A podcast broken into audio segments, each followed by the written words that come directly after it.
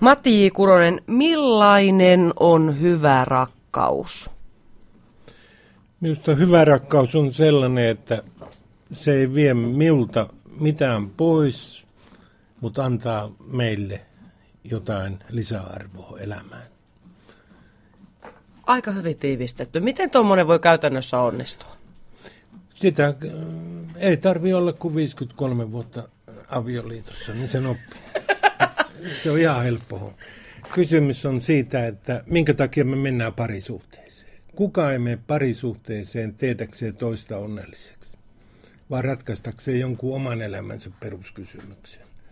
Kuten sellaisia tosi syviä kysymyksiä, että välittääkö minusta kuka, onko minä minkään arvoinen. Koitan hakea paikkoa joillekin aikaisemmille esimerkiksi hylätyksi tulemisen kokemuksille tai sitten saada jatkoa joillekin hyville kokemuksille.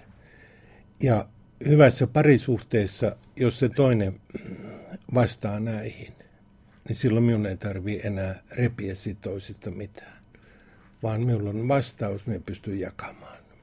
Jos puhutaan ylipäätään, kun olet toiminut pitkään seksuaali- ja pari- ja perheterapeuttina, niin Matti. Kuronen, äh, miten rakkaus ja sen kokeminen on ylipäätään muuttunut ajan myötä ja sinun kokemuksesi myötä? Voisi nykykielellä sanoa, että siitä on tullut lähidemokratia.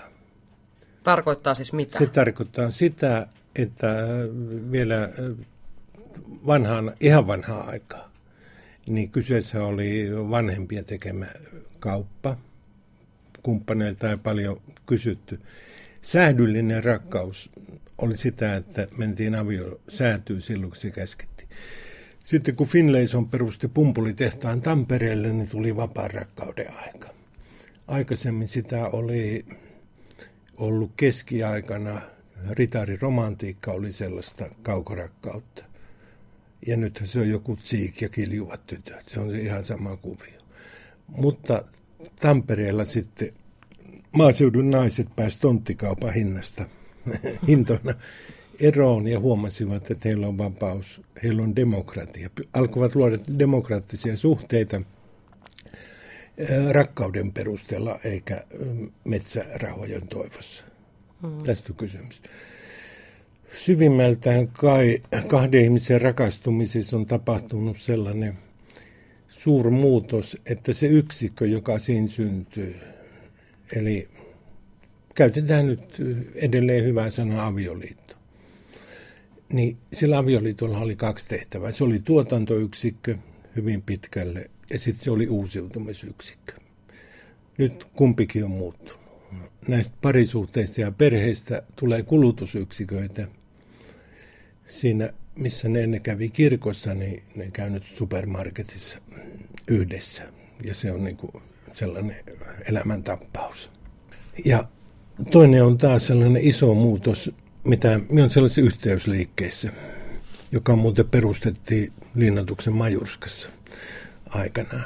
Allekirjoitettiin ne paperit, joka on tätä sukupuolista tasa-arvoa kirkossa vaativa asia.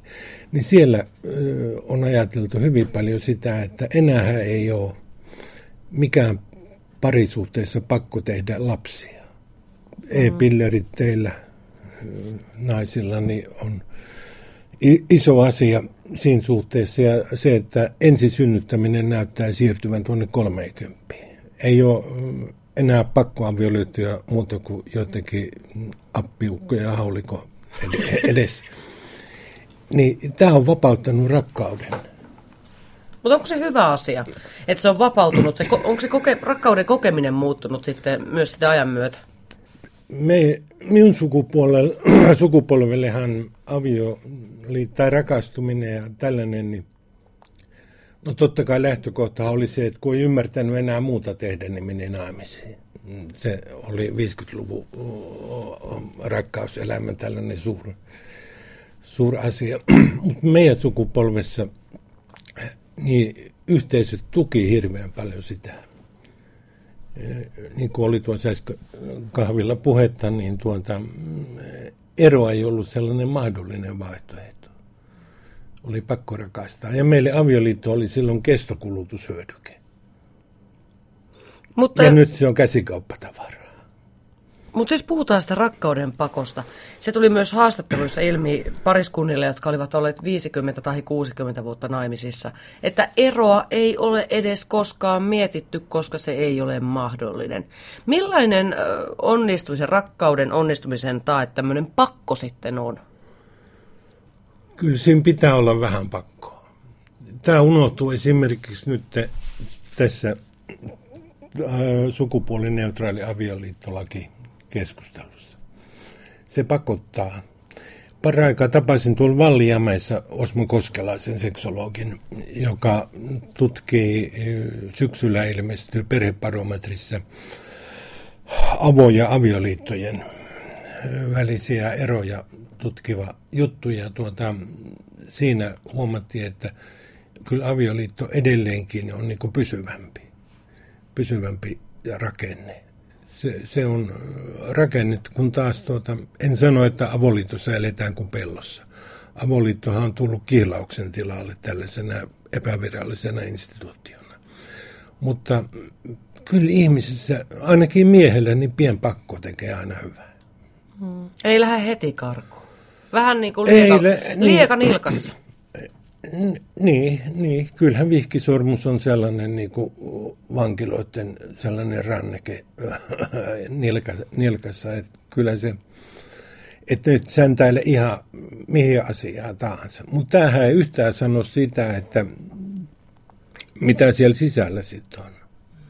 Että samalla nyt kun eräät, etenkin kristityt piirit vöykkää hirveän paljon tämän perinteisen avioliiton puolesta – niin valitettavasti 40 vuotta perheneuvontaa kertoo minulle, että tuota, e, sen sisä, sisältöä pitäisi kiinnittää enemmän huomioon.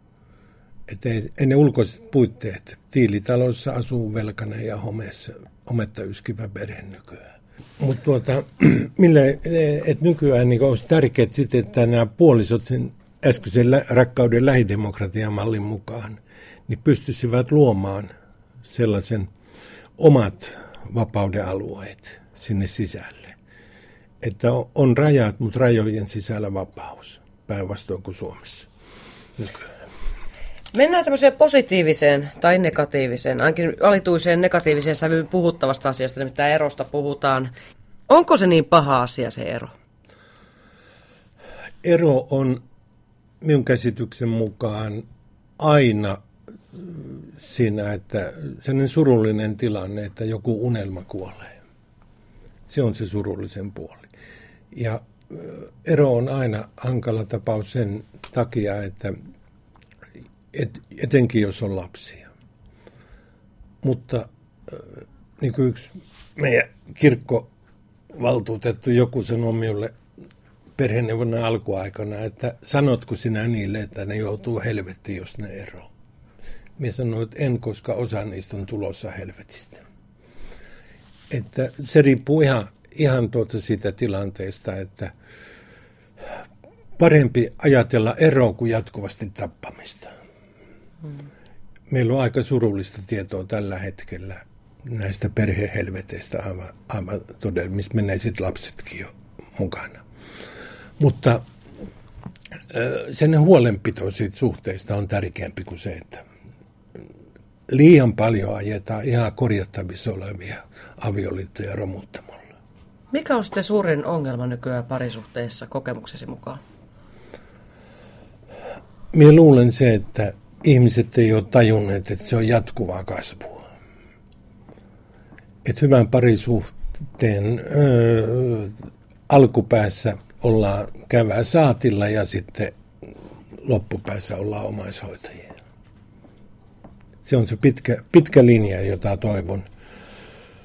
Toivon ja kuten pojan poikani sanoi meidän 50-vuotis hääjuhlassa, että käsitykseni mukaan 49 ensimmäistä vuotta on vaikeaa, mutta sen jälkeen se näyttää helpottavaa. se, on, se on projekti, eikö sille, että mennään naimisiin ja ollaan sitten vaan naimisissa. Ja sitten mietitään, että mitä tehtäisiin. Syödään samalta jääkaapilta.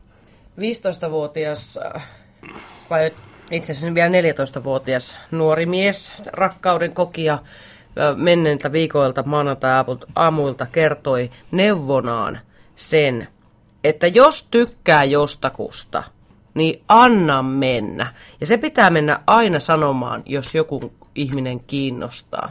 Minkälaisena neuvona oikeastaan tätä 14-15-kesäisen pojan neuvoa pidät, että se pitää näyttää, jos tykkää? Minusta se on paras neuvo, mitä on pitkää aikaa kuullut.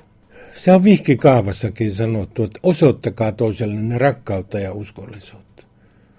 Ja minä todistin vielä lakimiehellä, että aviorikos ei ole se, että menee vieraisiin, vaan aviorikos on se, että ei hyvänä päivänä osoita rakkautta kumppanille.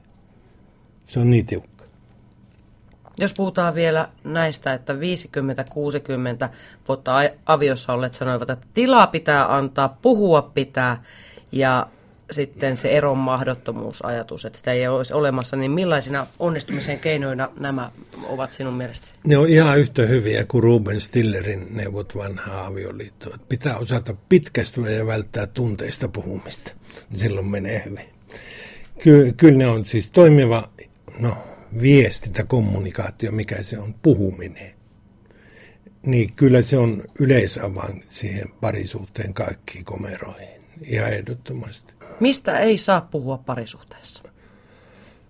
Ei saa puhua niin kuin toisen menneisyydestä myös kovin. Jokaisella on oikeus puhua omasta menneisyydestään. Mutta mennä penkomaan toisen menneisyyttä, koska äh, meillä, äh, meillä kaikilla on jotain kipua, kannetaan. En sano, että syntymästä asti, mutta hyvin, hyvin niin kuin varhaista ja vanhempien asenteista meihin hellyystungettelusta. Mitä se on? Se on sitä, meillä oli yksi tuttava täti, joka oli ihan kauhean näköinen. Sillä oli finni, mistä kasvoi karvoja ja se aina hyökkäsi minun kimppuun ja piti hyvän. Sen jälkeen me vältän kaikkia naisia, jos on finnejä ja karvoja. Että Et rikotaan niin kuin lapsen rajat mukaan hyvää tarkoittaa. Ja näistä syntyy Meillä jokaisella on mm, muutama psykiatri työ eteen traumaja, jos me ruvetaan niitä penkomaan. Siitä ei saa, saisi puhua. Mutta näin vanhassa avioliitossa niin on hirveän hyvä myös se, että antaa niin kuin hiljaisuutta tämän melun keskellä. Et riittää melkein se, että suurien rakkauden todistuksia vanhoilla päivillä on se, että muistitko ottaa marevan ja toimiko vatsa. Ja jippi se välittää. Eikä se sano I love you.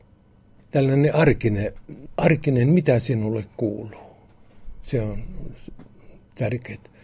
Oma rehumestarini sanoi yhdessä esityksessä hienosti, että hyvä parisuhde on sellainen pitkä, hidas keskustelu, minkä kumpikin kumppani tietää joskus loppuvan kesken lauseen.